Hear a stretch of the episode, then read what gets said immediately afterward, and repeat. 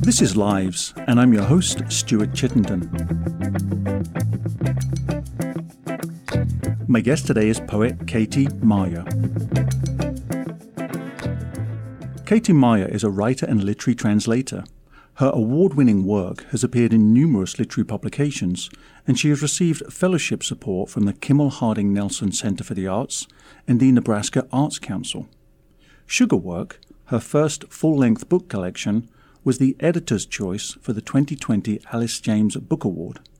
Originally from Atlanta, she now lives in Nebraska, where she is finishing a PhD in creative writing at the University of Nebraska Lincoln. Katie Marya, welcome to Lives. Hi, Stuart. Thank you so much for having me. I want to be selfish and start with a very personal love of mine, okay. which is the Great British Baking Show. Yes. and I know the title of the book actually has intonations that are far more profound than British people baking in a competition. And so we'll get to that in a minute. But I wonder if I might just start by asking, what do you know about baking? I love this question. I know some things about baking. I I love to cook. I like to cook savory food before I love to bake. But I am very obsessed with a very specific chocolate chip cookie recipe. Uh, chocolate chip cookies are my favorite dessert. Um, and every now and then I get a wild hair to bake some immaculate cake. There, I don't know if you remember on the Great British Baking Show. I can't remember the season, but they made this green cake that it's not called a green cake, but that's what I'm going to call it. You had to like make the dye with spinach water and it, it, was there was pistachios in it and anyway um yeah i i like i like to bake every now and then and then it feels like i'm either just doing the chocolate chip cookie or i'm going full on out and doing like something i clearly have no business doing i don't think that i'm a very precise person which people would beg to differ because i'm a poet um, but I don't often feel precise and I make silly errors. You know, like my grandparents once bought me tickets to see Sade in LA and I had to drive there when I was living in California and I and I went the day before the concert was. You know, the concert was the next day. So I make little errors like this. So baking does feel like I'm walking uphill against my natural abilities, but um. So let me ask you about the title sure. Sugarwork. Yes. It's also the title of the first poem in the collection. Yes. So I think there's something maybe important about that. And I wonder if you might talk a little bit about how you titled the book, why you chose that title, and then we'll talk a little bit about that first poem. Sure, yeah. So I, I was watching the Great British Baking Show, which I think you might have read somewhere. Um, and the phrase sugar work, someone said it, and I was like, oh my gosh, that's the container for this project I'm working on, at least for now. And then it just stayed that way. I started working on on this collection probably in 2013 and I maybe watched that show in 2015 when I was getting my MFA. So that stayed with me. And there's so much paratextual stuff about that title. This book is about my uh, attempt to negotiate pleasure in a country that is gives you everything you want when you want it. So that was at the center, of course. And and I think there was larger historical things at the center too, like the actual, you know, how sugar made its way into the Americas through the Atlantic slave trade and stuff. And and those are all in the background. But I think the way I understood pleasure and desire and sort of my own body was first and foremost through my mom, who I grew up with, um, mostly just me and her. Uh, yeah, and, and the and the first poem I think is an attempt to get at the way I understood the world before I really understood it. Um, and pleasure was a scary thing. I think that um, a way to know you is to be invited to read this book. And so I, in some ways, think that this first poem, Sugar Work, sets that up. And so I will ask you about who you are sure. later in our conversation. But in some ways, I feel like talking about the book is a way of talking about who you are. Sure. So with that, um, there's a line in the end, or a couple of lines at the end of Sugar Work, um, where you write, "I thought there was no safe amount of sugar, so I pretended to take none." And what I love about that is that you've already talked about how sugar, in some ways, is a, a really troubled product uh, because of its history. It's um, also, in some ways, just a substitute for our desire of pleasure and instantaneous, um, you know, satiate, satiation. But I also like that you said that you pretended to take none, which suggests that notwithstanding all those dangers, you still did, but but hid that fact. And I don't know if I'm reading too much into this, but it just really struck me that this poem sets out so much of what's in store for readers in the book. Yeah, I um so that line originally um was I thought there was no safe amount of sugar, so I took none. Um and I later, like when the book was already in production, um I kept grappling with the ending. And rhythmically, I like the original, so I took none. There's a the beats are harder and um but the more I thought about it and the more I talked with friends, close friends and and artists that I collaborate with, I was trying to get at why I didn't feel like the poem was true. And if you can imagine, I mean, I wrote this book and it's about me, uh, but it's my mom is huge in it, and I implicate her, and I implicate my dad, and uh, the one of the questions that went through my head a lot was, "How are you implicating yourself?" um, one thing I've thought about in in our society is how women, and specifically white women, are shielded from understanding their own agency in a situation um, or choose to not understand their own agency. And I think that that pretense when I was a child and a teenager um, was about looking good and looking good. And I don't mean like cute and pretty, but I mean looking like I had my stuff together, looking like I was in control, um, meant that if I could pretend um, that I didn't want anything or that I didn't need anything, that I didn't have massive groaning desires, um, then I would I would be safe and people would give me what I want. And you know, I, I grew up in the the South and um, a lot of my family is very evangelical Christian and those evangelical Christians love a good girl. so, uh, yeah, so I think, you know, there's an old stereotype of the woman, you know, being sort of good or like and virginal and pure or just monstrous and desirous. And, and this book obviously speaks to that. So I, I don't know if that answers specifically your question, but I, I wanted to to talk about that switch I made at the end because it felt truer to my to the fact that whether or not I knew I was pretending, I was. And and now I, I often ask myself, where in my life am I pretending? I was going to talk about the book structure first, but I we started talking about some of these themes, so I want to continue with that. And um, amongst the themes that are presented in the book, the mother daughter relationship is key, uh, I think, as one of them. Um, but also ideas around uh, womanhood, uh, the body, um, and uh, desire, divorce. Uh, interestingly, water and uh, sea, the sea and oceans come up a lot, so I, I, want to explore that. But you just mentioned one that I wanted to touch on perhaps first, which is about religion. And you talked about uh, your upbringing in the South, you've talked about um, an evangelical Christian context. And so religion does appear, but perhaps somewhat tangentially in the book. I'm, I'm not sure. But it does appear in some poems, and, and one is explicitly titled God. I'm wondering if you do have a particular religi- religious, uh, you know, spirituality, or if that perhaps is um, a challenge for you that, you, that, that is evident in what you wrestle with in, in your poems?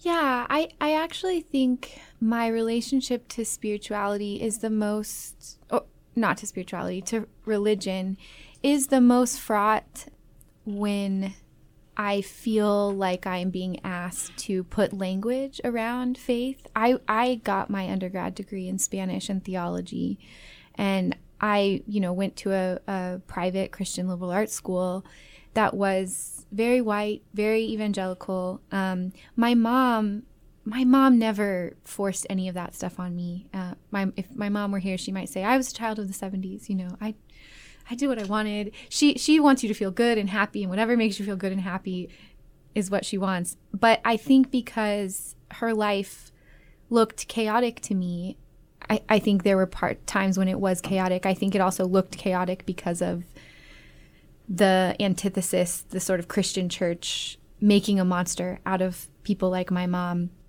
And so I, I, I went to that. I fled to that in, in high school and, and in the beginning of college. But it very quickly became evident to me that I was bored with the question, who or what is God?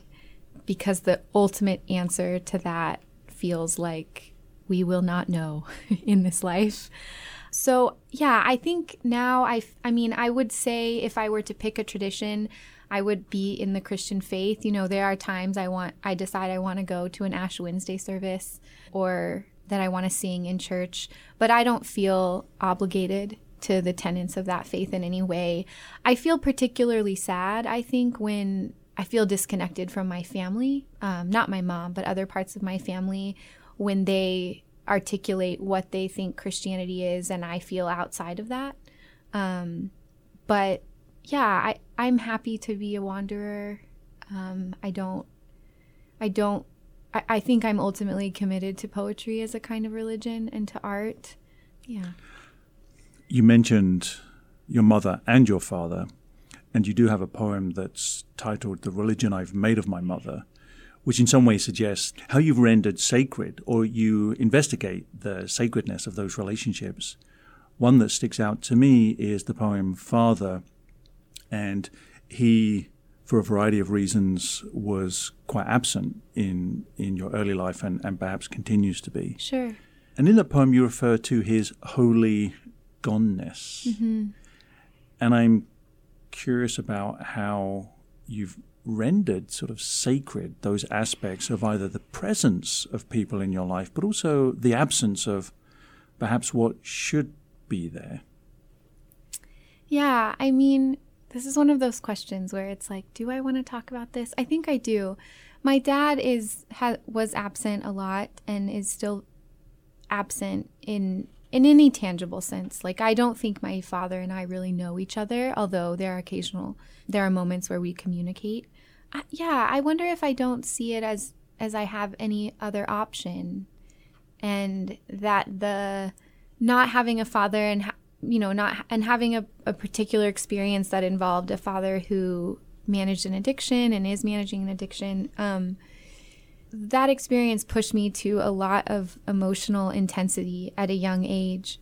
Um, and I just to make peace with that emotional intensity, I think I needed to embrace it. You know, and a lot of my favorite poets and feminist writers and womanist writers, you know, they talk about emotions and feeling being this this place of knowledge. So I think I'm just working that out in the book. But since the book has come out, um, and and toward the end of writing it, I've thought a lot more about the way this country and and maybe the world sees people who are managing addictions and um, my mind is changing and my, and my next my next book um, or the project i'm working on right now is a lot about about that and i as much as i wanted to be honest about the fact that my dad was not close to me i was i was hesitant to um, i didn't want to paint him in a bad light and and maybe the negotiation of this book is that i I don't get both. There are, I mean, my friend, my friend's dad who read the book, which was really sweet of him, was like, "Dang, she really went after her dad in it," you know. And I think, sure, there's there's anger and there's um, frustration, but it's still from my perspective. This is my view, and I, I have a line in the poem. Um, how my dad made the world lighter, where I say a vision can be a violence, uh, no matter the view. And I think about how my child's vision um, the way I saw my dad, the way I was taught to see my dad, the way my mom sort of prepped me for your dad really loves you, but is incapable of loving you in these ways.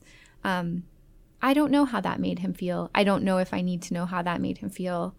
Um, but I certainly know that there's a lot of shame around addiction in this country, and we've yet to manage anything with um, any kind of results that are promising. So, yeah, I don't know if that makes sense, but it certainly makes sense that I think the poems are, are powerful and speak very much to what you're sharing, and thank you for sharing that. And it does make sense in as regards you going through this process of interpreting your life and what that has meant for you. I was struck by a poem, and I can't remember the exact title now, but it's about a um, a text, a, a, recurrent text. Oh, sure, yeah. That your father is is sending. You talked a little bit about the stigma of addiction and also the violence it can cause. There's a poem, Childhood, and there is the suggestion that your father steals your brother. Mm-hmm. And I felt that there was, I'm not even sure if I want to use the word anger, but I, I from you as a writer, this sense of um, the violence that was done, not necessarily blaming anyone in particular, but what addiction has wrought. Sure. And I couldn't help but wonder, it seems such powerful language that not only did addiction sort of rob you, as it were, of you know a father in your life, but also that that created the you know stealing of your sister brother relationship. Sure. And I don't know if you were angry when you were writing this and trying to exorcise that. Yeah, I think I will be trying to exercise that for the rest of my life.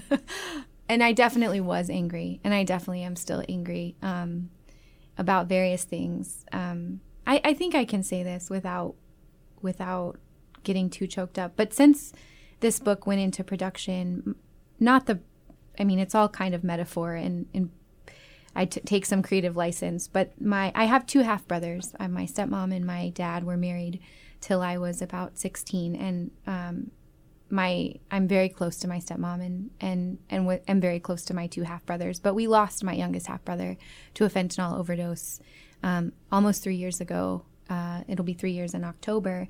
So the rage, um, I think the rage in this book in Sugar Work is just barely on the surface. The rage now is different, but and deeper and something I'm certainly contending with. I don't think there's a lot of life in the idea of blame. Well, I don't think there's a lot of life in the idea of blame if that's your end point. But I, I was just telling my friend, I'm hoping that I can write some really ugly stuff uh, because it gets ugly. I think about my dad a lot, and I think about the moments I found him beautiful in that poem where he's playing the drums. You know, my, my dad and my mom are both really creative people. My dad's a musician, and he built drums for a long time. And he's an amazing drummer and he's an ama- amazing artist. And some of my favorite moments with him are just these minuscule points of connection where we're talking about music or talking about art. And, and sometimes I grieve the what could have been. One of my favorite poets, uh, Valzhyna Mort, writes about this writer, Alejandra Pizarnik from Argentina, whose parents essentially fled um, Nazi Poland to and and so she essentially escaped a, a, concentration camp by moving to Argentina. And you see in this in her poems this haunting of what could have been. She's constantly writing about this little dead girl, um, but she's alive. And I, you know, it's a very different situation. But I, I there's a lot of grieving of what could have been, especially the artistic relationship between me and my dad. But I, I think I. I think it's still there and, you know, my dad will pass on and we will all pass on. And I have an option to bring certain versions of him into the world in a more concrete way. And I would like to bring the drummer, the artist, the master musician into the world more through my work.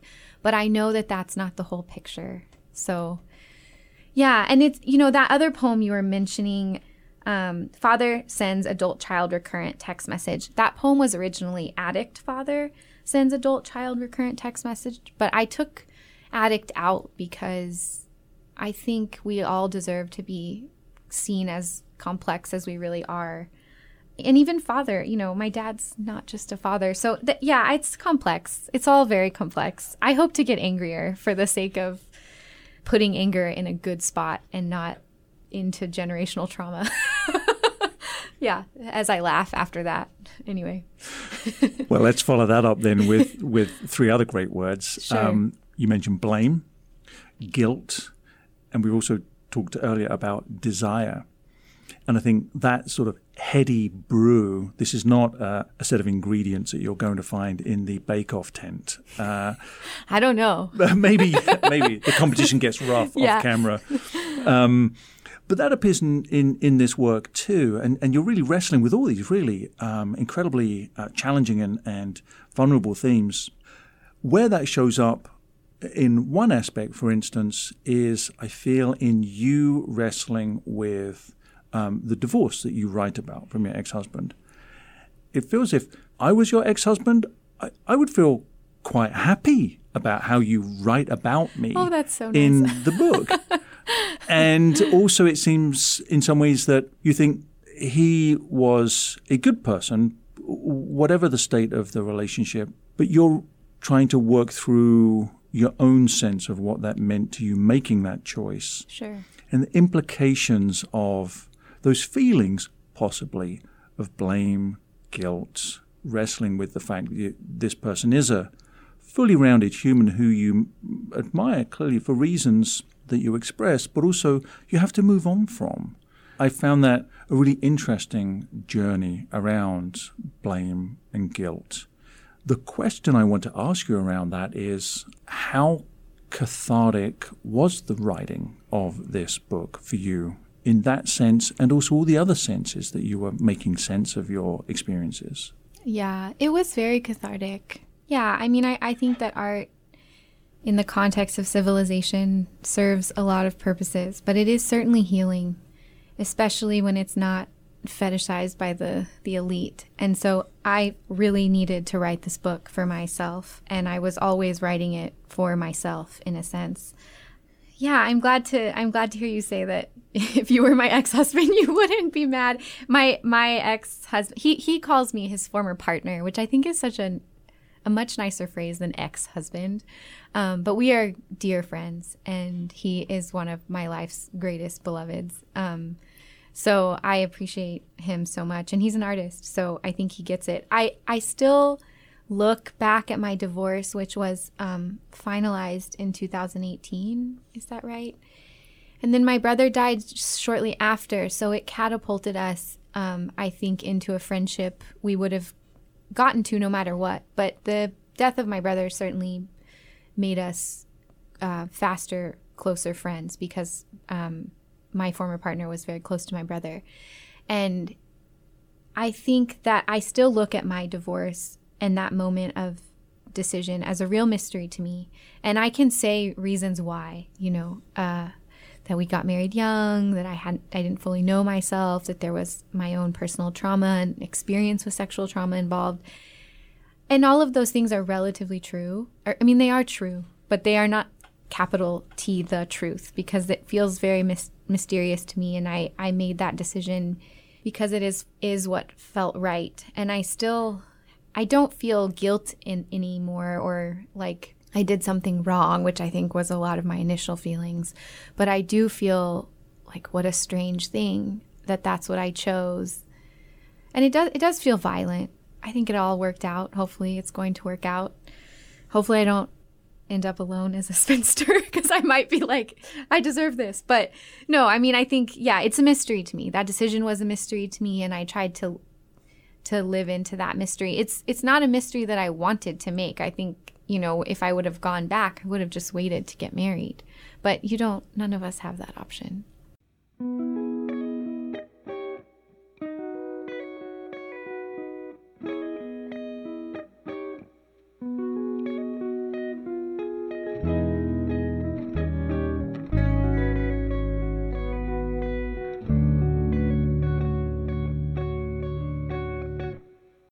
The image of the spinster is the one you conjure. In the book, you reference yourself as the lover. And I wonder what was the creative inspiration behind you sort of assuming that identifier? I think it was that I want to see myself as a lover. um, and I I continue to work out this question of what what feels like love to me. And I you know, I I in my marriage and most of my life I believe love is a real action. You hear that. But it's a lot more mysterious to me. So I yeah, I just I wanted to at least affirm I think in this book that my instincts were coming from this place of desiring to be loved and to to love, um, but that doesn't always look like what we think. Yeah, and you know, it, it is me and it is a persona. And I remember thinking like I read I can't remember what I read, but somewhere along the journey of writing this book, I was reading poems that felt really dramatic. And um, you know, Louise Glück is one of my greatest inspirations, and I wouldn't say that she is a dramatic poet. She's restrained and austere, um, and I wanted to to push against my love of austerity a little bit, and so I think The Lover was also a choice of like just be a telenovela for a second, be a soap opera, because sometimes that's what it feels like. Um, there are moments I look at that choice and I'm like, eh, I don't know now, but. Before we talk a little bit about the structure of the book itself and the structure of the poems, I, do want to talk a little bit about that core relationship that we talked about, uh, which is between you and your mother. Not least because I think that, in and of itself, how you examine that through numerous poems in the book demonstrates it, it's not just all sugar, that there is some sourness as well that make up that tapestry of a life lived closely with someone else. Um, in your email to me and Courtney, you referenced how your mother had read this, and, and you said that your mother was visiting you in June when your book arrived, and she sat outside on your porch with her giant glasses and read the whole thing in one sitting while smoking. it was overwhelming and perfect. Then you both cried. I, I wanted to share that because it felt like it encapsulated so much of that rich intensity and nuance of what it is to relate to another person so closely for your life. Could you talk a little bit more about what your upbringing was like? Elements of your upbringing that that stand out that really breathed life, as it were, into the poems that now make their way into Sugarwork, the book. Yeah.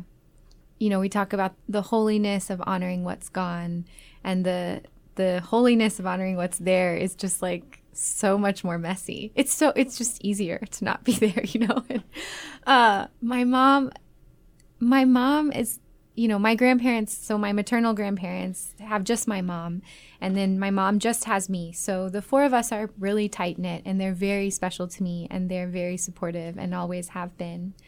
And I think even even over the last year, I've grown uh, in my perspective of of what it means to be a child and a mother, but my mom, the memories that are coming to mind now, how bombastic and loud and funny my mom is, um, to a point that certainly has felt like I cannot emotionally connect with her.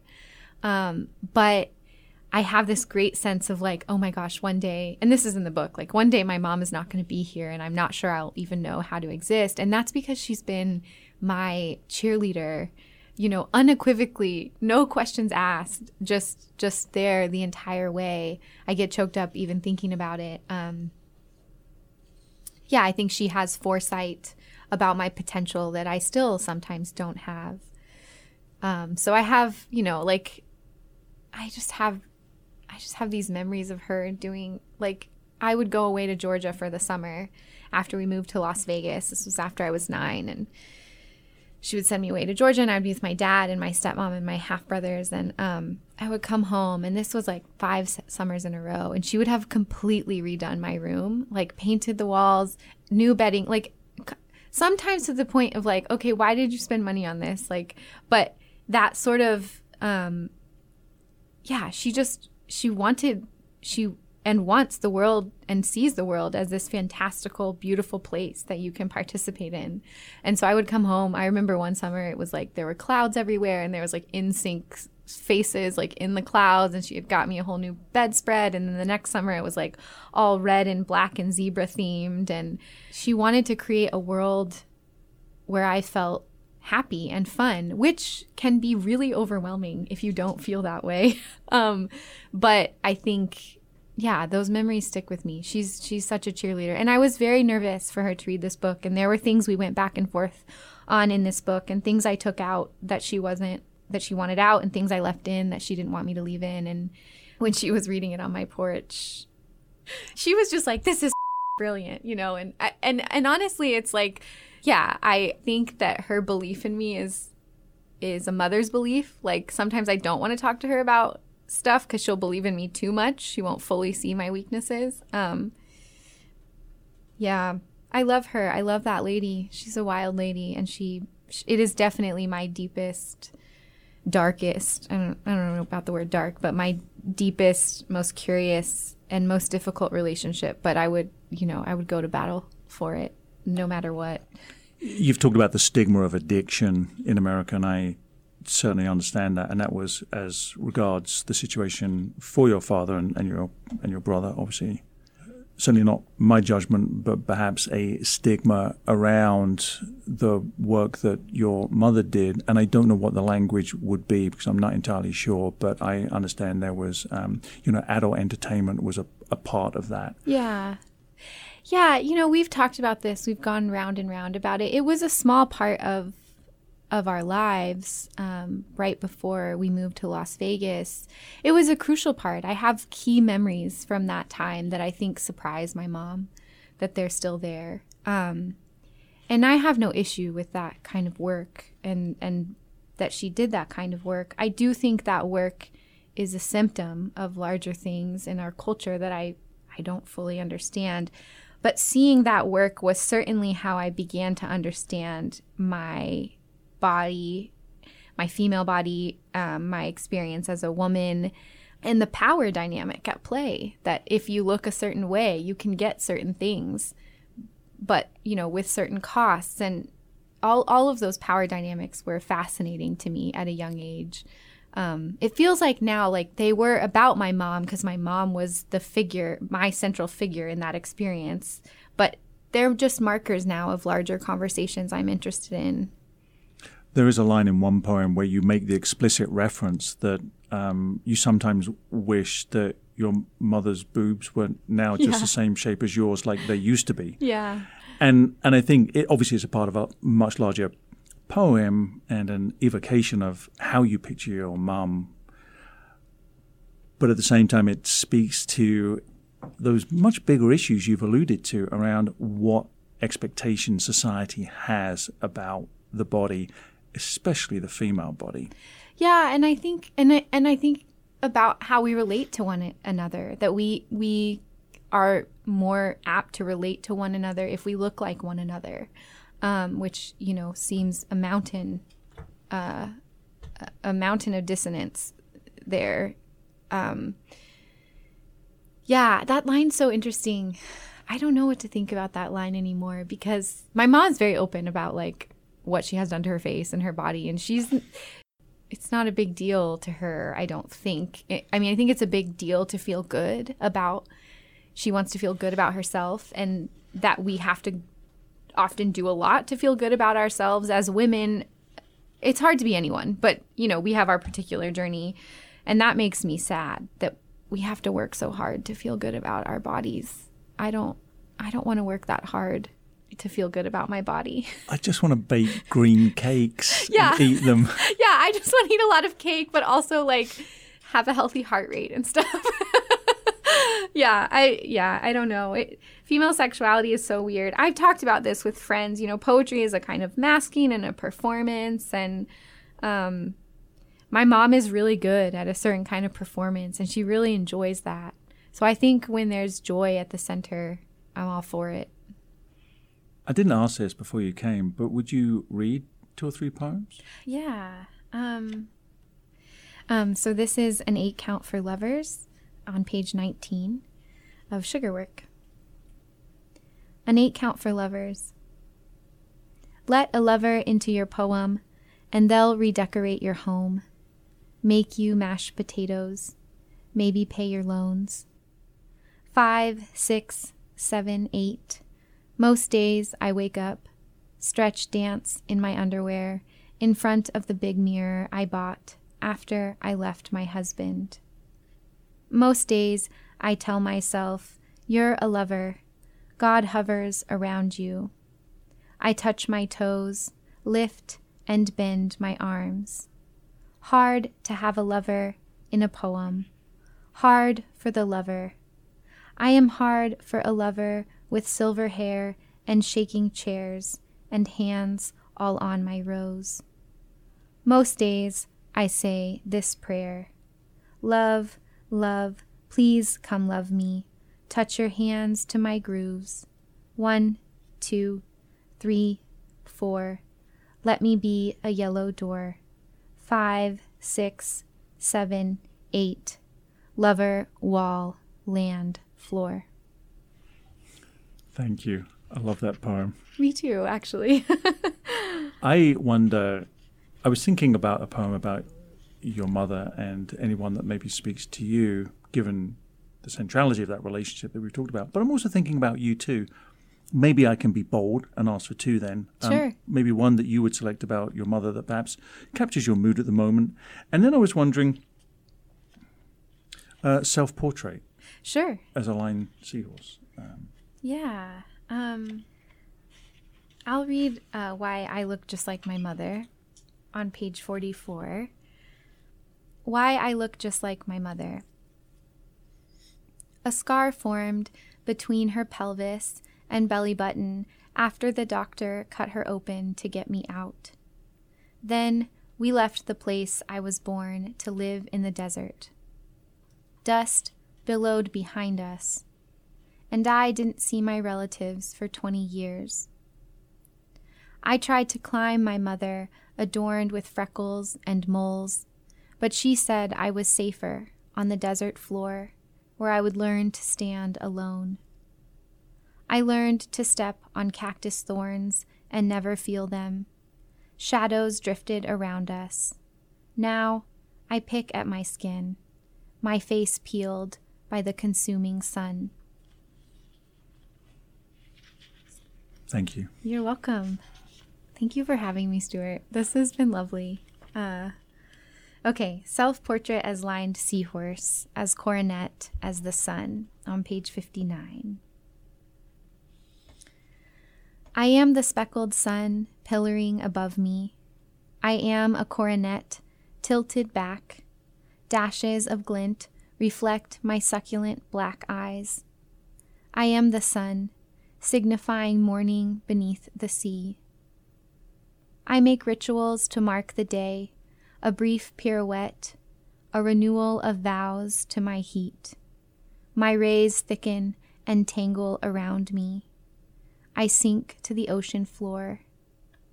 Sometimes I change from red to canary yellow while my tunnel snout searches for food through teased seagrass. I have soft teeth at dusk, drowsy, I scoop myself into my lip colored anchor. I am the whelk. I am the sea, which is a blouse for time. And my crystal body knows this. My spine rings like a sequoia, like a wick to the surface, to the wet land, to the spillage and held breath, to the gold grease covering my language. I am my language to my father inside my mother's arched back, moving like the tide until his milky flood packs into her, to their bodies entwined on shag carpet, to my mother alone, allowing me to grow me. I am a tree rooted to the side of a cliff. I make myself from within her, like God, cantilevered the whole earth on gravity. You do more, I think, with this book than just present poems that uses language to present meanings and interpretations and ways of seeing the world. Because it, it also struck me that the way you structure each poem is really um, is really uh, quite provocative in some ways. It's quite different, I think, than many collections of poetry that I, that I've read.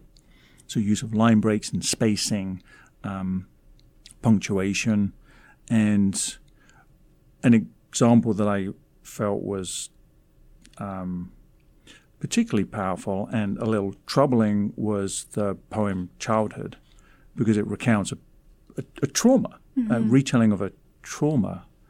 And the poem is fairly tight at the top, but it begins to break apart as you move down the lines. Mm-hmm. And there's so much more space between the words and those gaps, and they represent much more than just the words themselves. Mm-hmm. I wonder, uh, maybe my, my question is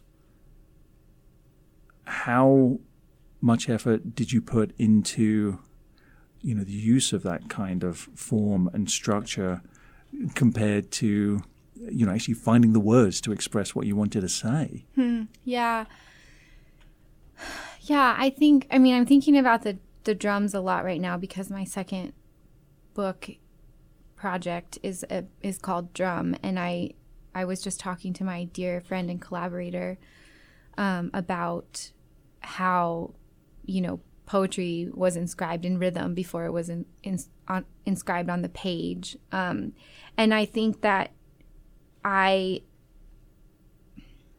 I don't know how this will manifest in my career, but needing to push poetry off of the page, whatever that means, if that's a sonic experience. I I did a intertextual sonic art installation a couple years ago and I really loved that. I still come back to the page a lot.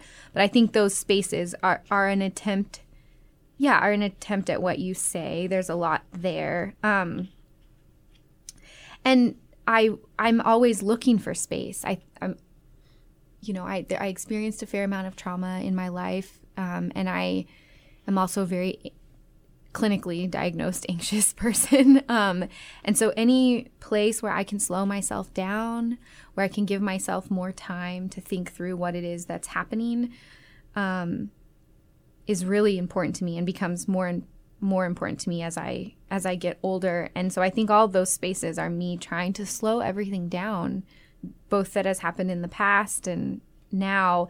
The poem Childhood is really interesting because I didn't realize this.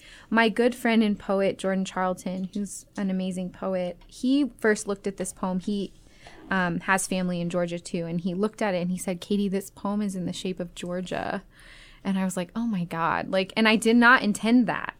Um, but then when I saw it, I was like, okay, how can I accentuate some of the places? You know, like there were already spaces, but I made them a little bit bigger. Um, if you were to like really see this poem as Georgia, you know, Atlanta is like where the the space between dad and after, which sign, sounds a little bit corny when I talk about it head on like that, but it wasn't surprising to me and it didn't feel like magic when he realized that because I do think poetry is like this distillation of time and space. Like this is a poetry is always about geography and about cultural context. So um, sonnets are always trying to hold so much more than they really can. I like how you referenced trying to find space for yourself to breathe, uh, to come to terms with yourself and your reactions and the world. And I want you to talk just a little bit about the book structure overall, how you organize the poems. It seemed to me that the middle section is called Exaltation. And when I arrived there and then moved through it and on, the word that came to me was exhalation. Hmm. And it occurred to me that there is a rhythm, as you're describing it, a rhythm to the book overall, not just the poems within it.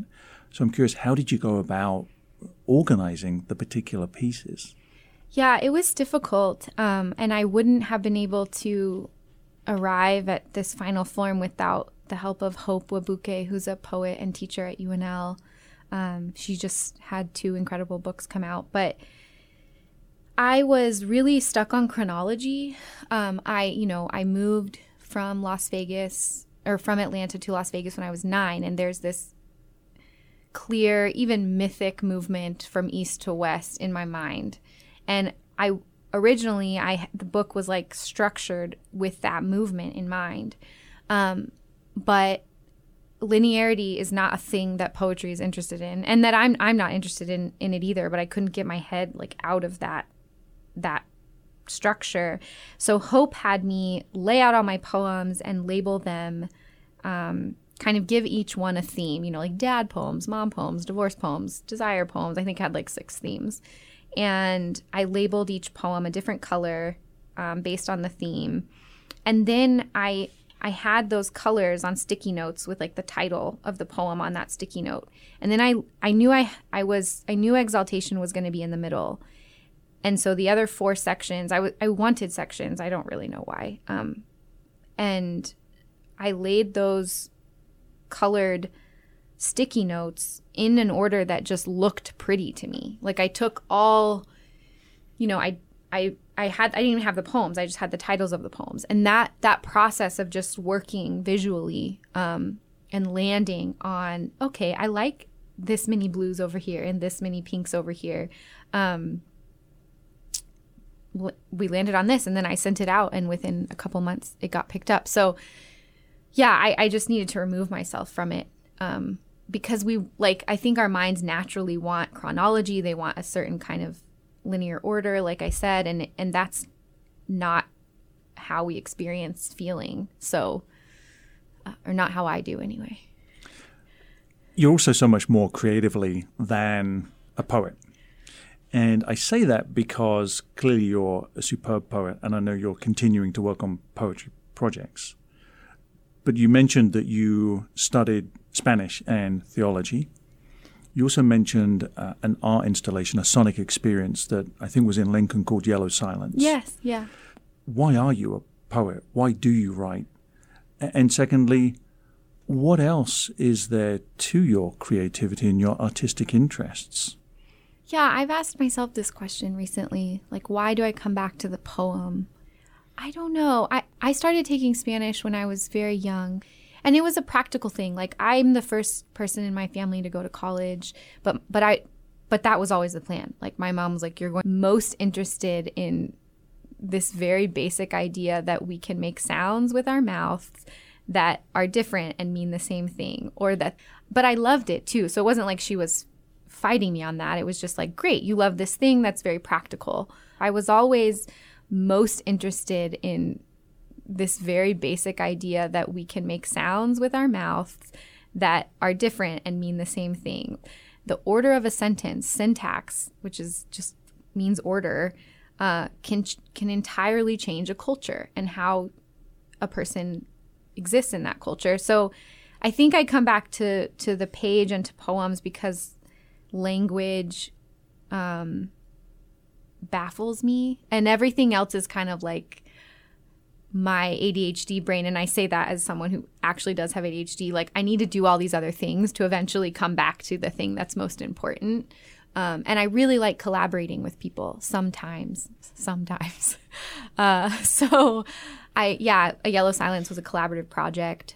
Um, and I'm, I'm a literary translator and I'm working with a poet, Nicole Cecilia Delgado, who I really love. And yeah, so that co- collaboration is important to me. Um, yeah, I don't believe in the poet just sitting down by themselves every day typing it out. My process is much more sporadic, and I'm learning to embrace that more.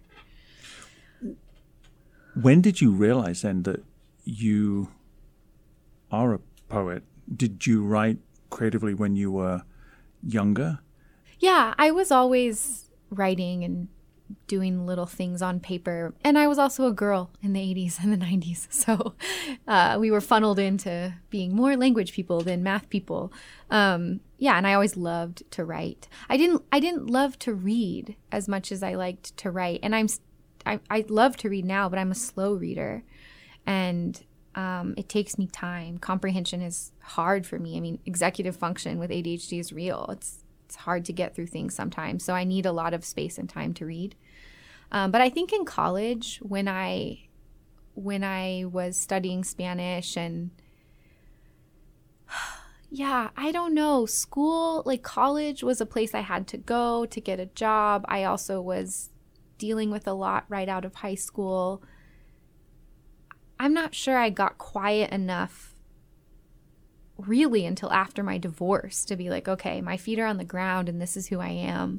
But um but I would say in college I was like, wait, I want to I want to write. I want to I love this stuff. There's but I didn't know my mom didn't know what an MFA was. Like my mom didn't you, we didn't know you could go to school to be a poet. Um and there were some things in college that made me privy to that stuff, but it wasn't until I I graduated college in 2010 and then I taught Spanish for 3 years and it wasn't until after teaching high school Spanish I was super not happy and stressed that I took a poetry class at a community college that my former partner encouraged me to take.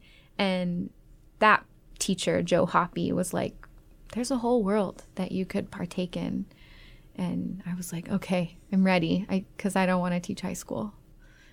So let's talk a little bit then about what people choose to value. And I don't know that typically in society poetry is in that top five list. What is it like to be a poet who has written some astonishing work that will continue writing and perhaps is not going to receive the broader acclaim that the work deserves? I mean, I'm just I'm just finding my spot in the long tradition of poets who have had strange jobs to make ends meet I don't know. It's a lot of hustle. You know, right now I'm applying to jobs. I'm finishing my last year as a PhD student. It's very overwhelming.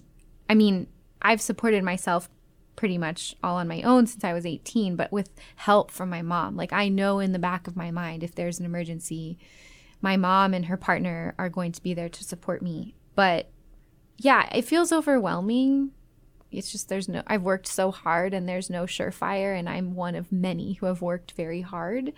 Uh, we all deserve it and we all might not get it. So yeah, I think it feels sometimes like, well, I wish I knew more about how to write code or like have some job that would pay me a lot of money. Um, but one day at a time. Could we talk just a little bit about dancing? Yes, let's talk about dancing. uh, there is a poem. Well, clearly, your um, there's inspiration from your mother, who clearly, um, just from reading the work, was a, a, an athletic, gifted, talented dancer herself. Yeah, just an athlete in general, and always dancing. I mean, there's the there's the dancing here, and but she was all like she taught aerobics my whole life, like not my whole life, but a lot of my childhood, and so we were always we were always moving, always moving around. Music was everywhere. Yeah. So is it still an intrinsic part of your life? Yeah, yeah. I think ultimately, if I could quit poetry to become a professional ballerina tomorrow, or or a professional hip hop dancer. Like if someone gave me that option and would be like, you're fully trained and you can pay all your bills, I I might give up poetry to dance maybe. Um, I love dancing. I I you know I spent a lot of time in Ecuador and in Mexico and or there are cultures within those cultures where dancing is a little bit more of a central experience um, for people across generations and people dance together a lot more. Um, and I love that. I love that so much. Um, yeah, and the you know the body in motion is not unlike poetry. You, when you watch, I remember I took myself to the ballet to see Misty Copeland when she came to Lincoln right after my divorce, and I'd never been to the ballet, and I just thought like, oh my gosh, what is happening with the human body? This is so beautiful. Yeah, and music. I'm I always have music on the background when I'm working, and anytime I can can shake my booty, I'm there.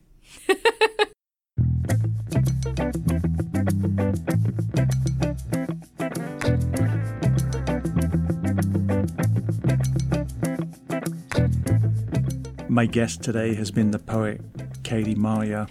Katie, again, thank you so much for being on the show. Thank you, Stuart. This was so lovely, and I appreciate your questions and your close reading. Lives is brought to you on KIOS Omaha Public Radio and is produced by Courtney Bierman. The music you hear playing in and playing out is performed by Andrew Bailey.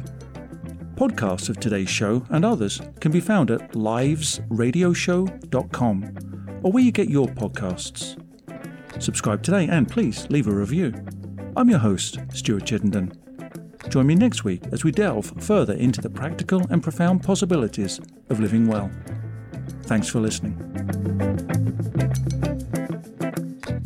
Do you like to dance, Stuart? Well, as soon as we go off air here, we're, we're going to get, get some sounds on it.